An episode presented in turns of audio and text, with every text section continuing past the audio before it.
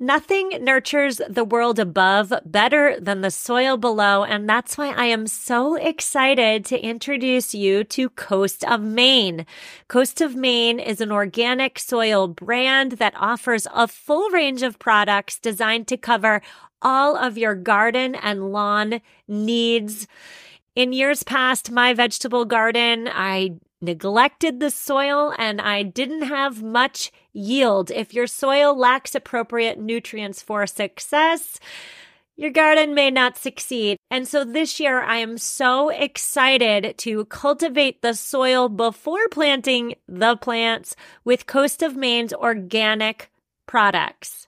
Coast of Maine believes in nurturing relationships with local retailers. So next time you're at your local retailer, look for Coast of Maine products. Get growing. Visit coastofmaine.com to find a local retailer near you. coastofmaine.com. If you've been paying attention, you've likely heard something about gut health and why zoning in on your gut health is so darn important. You need EQ's Daily Women's Microbiome Defense. It's a three in one capsule that supports your digestive health and promotes gut barrier protection. I started taking EQ's Daily Women's Microbiome Defense because I have a bloating problem, friends. Yes, I do. Inflammation is not my friend.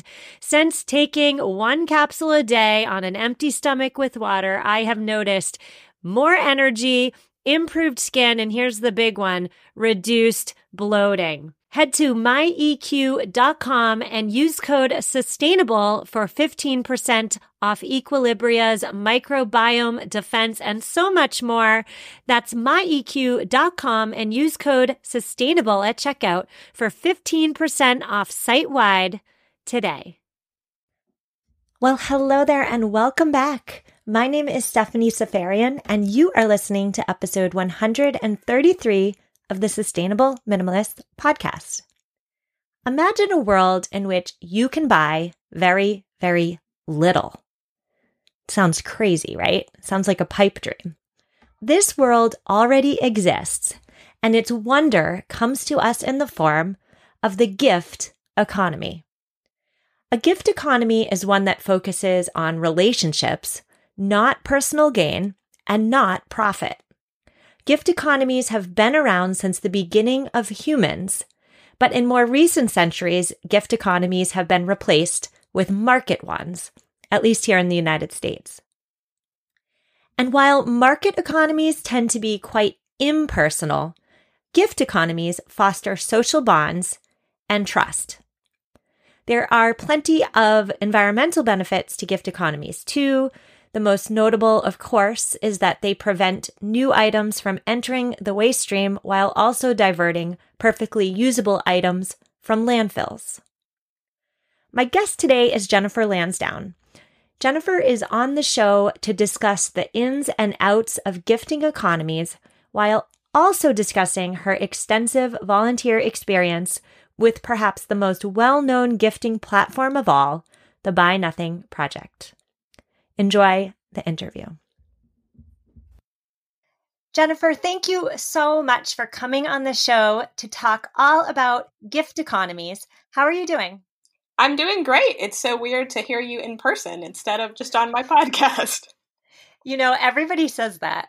You're not the first person to say that it's really weird to hear me on the podcast and then talk to me in real life. But before we even talk about your roles within the Buy Nothing Project and the benefits of gift economies, I would love it if you could tell us who you are and what you do. So, I am a mom, first and foremost, as are many of us, and I decided to stay home with my children. And in the process of doing that, I found that a lot of the things in my life needed to change for various reasons, either to be more present with them or just to give them a better world.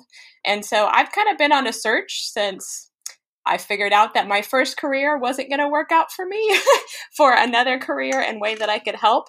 And gifting economies have been at the heart of why I do what I do. And I try to figure out how I can help other people through them. Let's just get right into the gift economy. It's been around since the beginning of humans.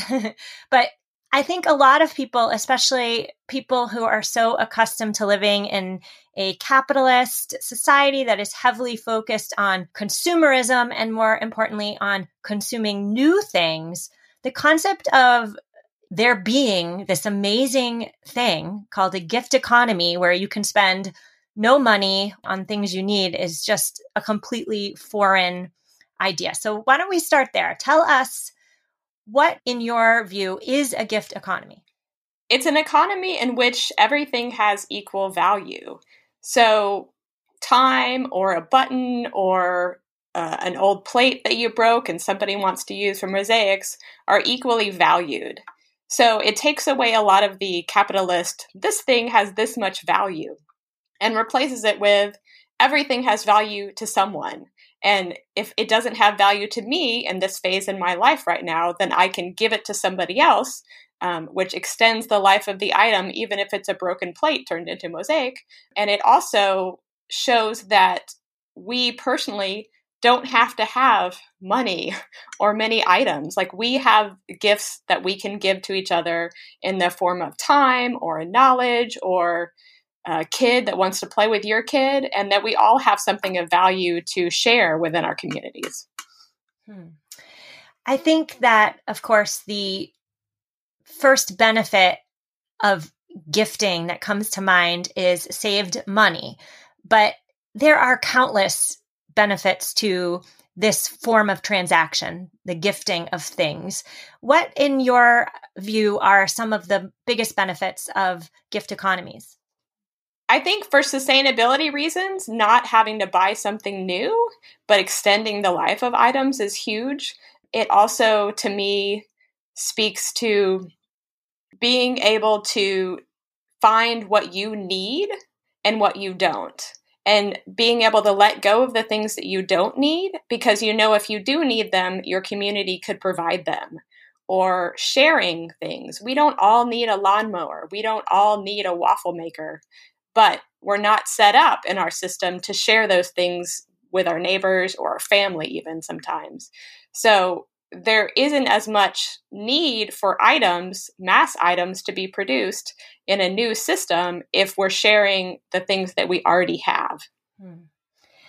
The probably most well known gifting platform that's out there currently is the Buy Nothing Project, right? I believe there are over 1.2 million participants in at least 25 countries. That comes right off the Buy Nothing Project's website. But explain to somebody who has no idea what the Buy Nothing Project is, maybe doesn't have a chapter near them. What is it? And is it more than just putting the stuff you don't want on the curb for somebody else to take? Is it more than just decluttering your stuff?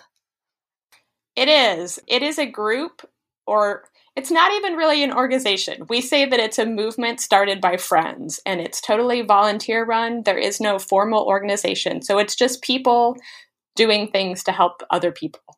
Um, so the way that it's different from other gifting groups is that the focus is on community. So we recommend that a Facebook group, which is where it's located, um, has no more than a thousand members. Not to say that all are going to follow that recommendation, but we've found that if you keep the groups relatively small, then you can keep that feeling of community. We encourage people to say why they're giving an item away or why they would like an item so that we learn more about our neighbors. We encourage people to meet up in person to gift items so that it's not just me giving you a laundry basket, but we have a shared conversation. These are people because they're in your very, very hyper local community that you're going to see when you're at the grocery store or at your kids' school event. And so we want to help make a spider web of connections between all of your neighbors through stuff. So the stuff is just the vehicle. It's not the end goal, although that's usually what gets people into our groups. Have you made some strong connections and lasting friendships through your local chapter? I have. Um, I actually moved two years ago, so the friends that I have the strongest are from that other chapter. But the chapter I'm in now, uh, one of the ladies, when I needed somebody to pick up my kids, I was like, "Hey, I know you. I've been to your house. You know, would you be willing to do this for me?" So there are people that when I moved into a new neighborhood, I automatically connected with people much faster than I would have otherwise um, by meeting people through giving and gifting of stuff.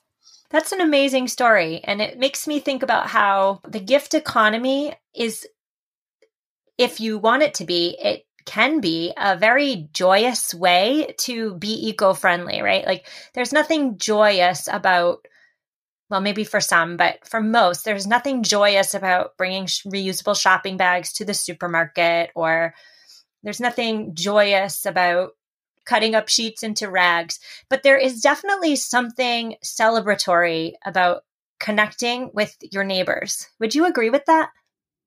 I do. I mean, my example is my laundry basket, which is just your old fashioned plastic laundry basket, right? But every time I see it, I think of the person that gave it to me. And I have similar items all over my house. So for me, it's not looking at the item itself that brings the memory, but it's the person that gave it to me, or even if I don't remember their name at this point, I can remember walking up to their doorstep and having a conversation with them. Hmm. I know you have been volunteering with the Buy Nothing Project for years. Tell us a little bit about the roles that you've held and how your volunteer service within the project has impacted you. Well, I started out, there were two groups in my city of greater Austin area is, you know, a million plus people. So there were two groups. Um, and I started the third one, and that was pretty slow to get going, like getting the word out. It wasn't a well known thing in the city that I live in. Um, and that really gave me a chance to connect and market it. Um, marketing not in the traditional sense but basically giving my stuff away and posting over and over and asking for things and being the change um, and kind of incentivizing people to do it. And then somebody needed help and of course i was like sure i have time i'm home with my kids. Um, so i started doing a regional role which is no longer around but it was kind of helping different states or countries in the case of countries to help the admins that were already existing to support them, to help them figure out when things went wrong in the group, what they could do. And then I decided to move into the development role, which is to help people start up new groups. So there didn't used to be quite this much process, but now we have a whole training program, which I helped to implement, which gives new admins all the tools that they need. So it's a Facebook group. You can do it at your own pace. You can take as long as you need to. There are nine modules. We share all of the information about how we have learned how to do things and give you recommendations. But at the end of the day, it's your group and your community, and you get to make the decisions. And then eventually, I joined the global team, and that supports the founders in making decisions that affect all of the projects all around the world, all the groups all around the world. Um, so I've helped with development in Australia and Asia. Um, there's not too many in Latin America yet, and then there's a bunch in Europe. Um, so being able to connect and then we were finding that we needed resources in different languages because if you're trying to start up a group in Spain and having all the resources in English doesn't work. So I started a language and accessibility team, which is totally volunteer run again. So it's me basically begging people um, who have the skills to translate to translate um, our most needed resource into, other languages. There's a recent equity team that got started too, uh, and that is to address the issues of privilege and systematic racism that exist in our country and all over the world. I think that's all the teams at this point. that's that's a lot. You've worn so yeah. many hats. You just keep seeing things that need to be done and it's a volunteer organization, so you're like, "Oh, I can do that. Let me, you know, do that." Hmm. Well, the world needs more people like you who are willing to just step up when they see a need. You did mention privilege, and I when I think about gifting economies, I wonder whether there is hmm, a fundamental assumption of privilege there because by nature, in order to gift, you must first have an abundance. What are your thoughts on that? I think there is definitely an aspect of privilege, but not necessarily in the way that the question was posed. I think it is privilege that the people who started the organization and a majority of the admins are white women. But at the same time, one of those white women who started the organization was not coming from a place of socioeconomic privilege. Part of the reason she started it is because she had an abundance of stuff that she was growing in her garden and she did not have a, an abundance of money. And it made her feel really good to be able to gift something to her neighbors, even if it was growing things in her garden. So I think that we we have an assumption that the pricier item has more value Whereas really everybody has something to give. It might be time, it might be knowledge, it might be gratitude. There are people in our groups that don't participate too much, but they follow along. And when they do participate, they post gratitude. And that gratitude is what keeps us going. It doesn't have to be somebody giving me something and expressing gratitude directly to me. It can be my neighbor giving my other neighbor something and saying, Thank you for being a part of this community um, and sharing of what you have. So, in the past year and a half, the founders have done a lot of work to try to take away their voice in a way because as white women living in this time, this world, they shouldn't be the ones telling us how communities should be run. It should be the members of our communities that are telling us how things should be run. Um, and we need more diverse voices in our admin base, in our groups. And so we're trying to figure out and get feedback from many different people about how we can support community members. And there have been admins that are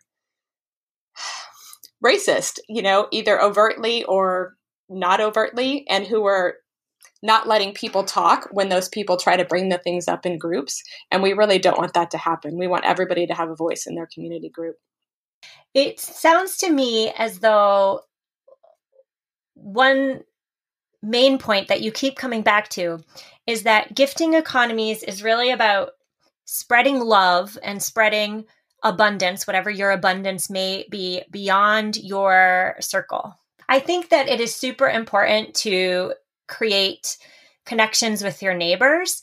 But a lot of people don't realize that creating connections with your neighbors from a perspective that considers climate change, that is super important because it strengthens your local community, it strengthens the local economy, and strong local communities make those communities more resilient to climate change. So, one of the most frequent criticisms I hear when I talk on this podcast about buying secondhand, thrifting, accepting free items, I always have listeners write to me who say, but I like new stuff, right? Old stuff is dirty or worn or this or that. And I hear it all the time. And I thank those listeners for writing and saying that because I guarantee you, everybody on some level is thinking it. Nobody wants to say it out loud. So, for those of you who have said that out loud, thank you. And I guess my question here at its most fundamental level is how can we bring those who are reluctant into the gifting economy in a society that is so focused on what's new and shiny and pristine? I think there's two answers. One is you might gift a lot more than you receive. So maybe when your item isn't new and shiny anymore and you want to buy the next new and shiny thing, you gift the old one away. And that could be a way that you start. For me, the old stuff has a story. So when somebody is giving me something, they're telling me about that this belonged to their grandmother or that their son learned to walk, you know, using this walker. And so to me, the story actually adds value to the item. Some things I think you can use again and again and again, you know, like antique furniture, right? Like that has value because it's been around for a while and it was way better made. And so some of the things that are being gifted are longer lasting than the things that you could go out and buy new today.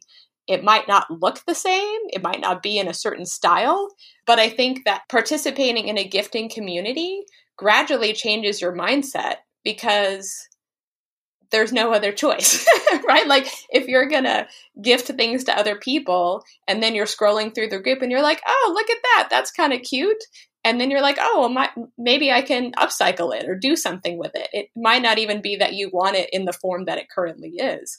But just seeing so many people participating and getting stuff that might be close to new. Maybe they got it and never used it, and now they want to give it away.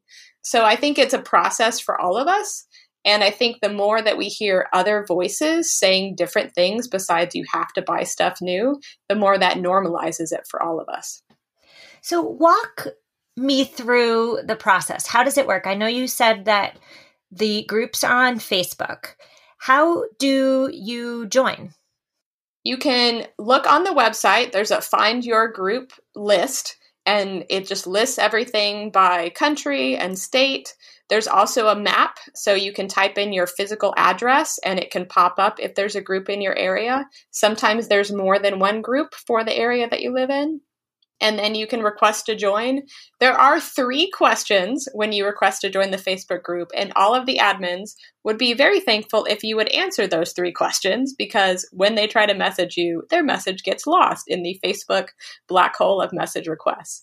Um, so it's that simple is you just can look online to find your group. You can also try going to Facebook and searching for your name and your town. But if you're in a very populated area, there might be a whole bunch of groups that you're not quite sure of what the boundaries are unless you look at the map. And if there isn't a group in your area, like I've said before on the podcast, there's no buy nothing group that is convenient for me. The closest one is 30 minutes away. So could I start one theoretically? Totally.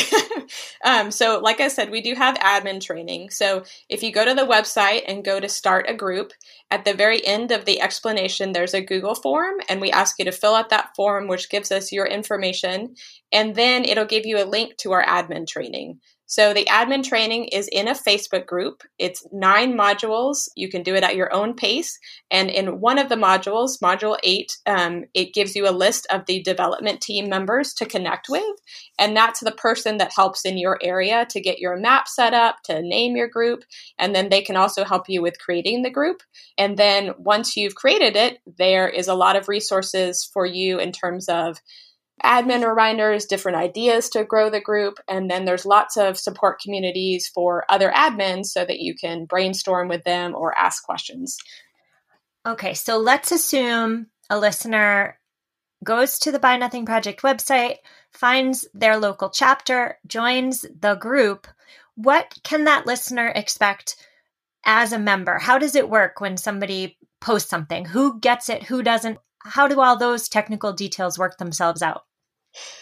So I think a lot of people, if you're used to being in buy sell trade groups, are used to first come, first served. And our groups don't have to work that way. We want to give everybody a chance. So when you go to the group, you'll see people asking for things or you'll see people giving things. Some groups will use the word gift or ask at the beginning. You don't have to do that, but it helps kind of find things. And then people will comment and they might say, I would like that item because my son loves to play with water toys outside. And multiple people can comment and then the person who is giving the item away gets to decide who they want to give it to. For me it tends to be a random pick or somebody that i haven't gifted to before. Sometimes people ask for a joke or they'll pick by a number like the number of people that commented. Uh, they can ask you know what's your favorite color? or tell me something about yourself if they want to do it that way. So it's totally up to the person gifting the item to decide who receives it. Wow. So, so i'm just i'm just comparing the buy nothing projects rules with my local buy sell trade group. And in my group, in my buy sell trade group, it is first come, first serve. You put it on the curb, you list your address, and the first person to pick it up gets it. But I really like how the Buy Nothing Project kind of gives everybody a chance. Maybe people who aren't sitting on Facebook all day refreshing their feed. That's a nice way to create stronger bonds, right?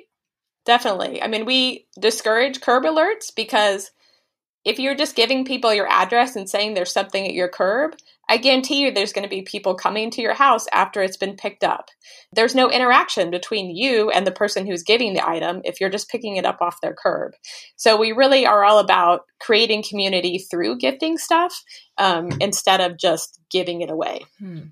You've inspired me in my free time to look into starting a chapter closer to my home. I'm just going to look into it, no promises. But I really love how, you know, in my group, you don't want to have interaction. It's anti interaction. You put it on the curb specifically because you want it gone and you want somebody to take it, but you don't you don't want to have that conversation and maybe there's some some beauty to be had in a conversation.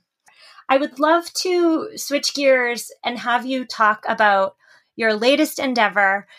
What are you doing and where can listeners learn more?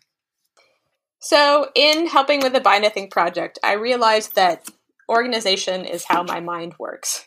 Um, and I think that there is so many resources on the internet and amazing resources, podcasts and videos and blogs about sustainability and zero waste, but it is so overwhelming to try to find something that I wanted to create a resource, which is a one page guide.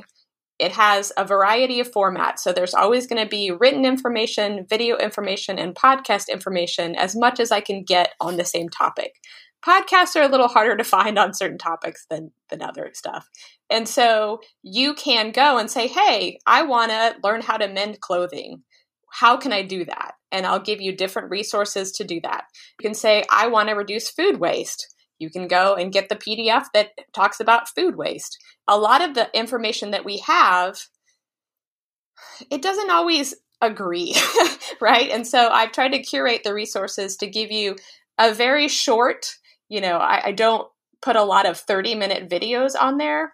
Podcasts tend to be longer, but that's because we're doing something else at the same time. So it's really designed for moms who want to do this, but they don't have time to find the resources. Even trying to search for podcasts, most podcast sites don't have an easy searchable feature. So you can't go in and type in new clothes, you know, in a podcast. You have to just scroll through all of their episodes.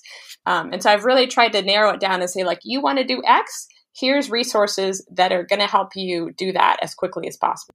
I love that idea because how many of us have the time to not only seek out the resources, but then to actually implement the changes that we would like to implement, right? Like nobody had, I've never heard anybody in my entire life say, they have too much free time or they're just so you know open their schedules are so open especially moms that is just not reality for so many of us. So i love that idea. Where can listeners find you and find your resources?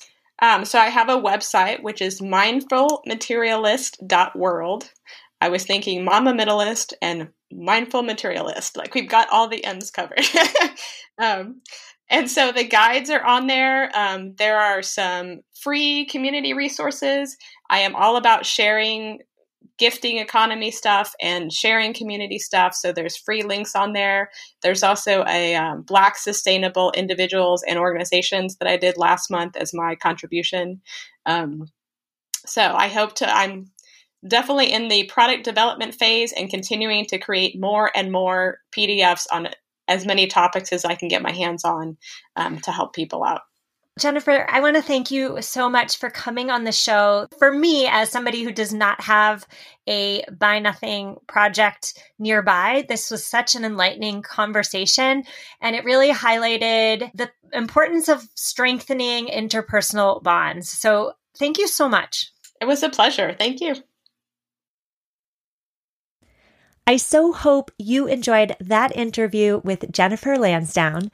I have gone ahead and linked to the Buy Nothing project as well as Jennifer's website in this week's show notes, which you can find at mamaminimalist.com forward slash 133. On next week's show, we are discussing minimalist parenting strategies for minimalists and maximalists alike. I will see you then. Have an amazing week and take care.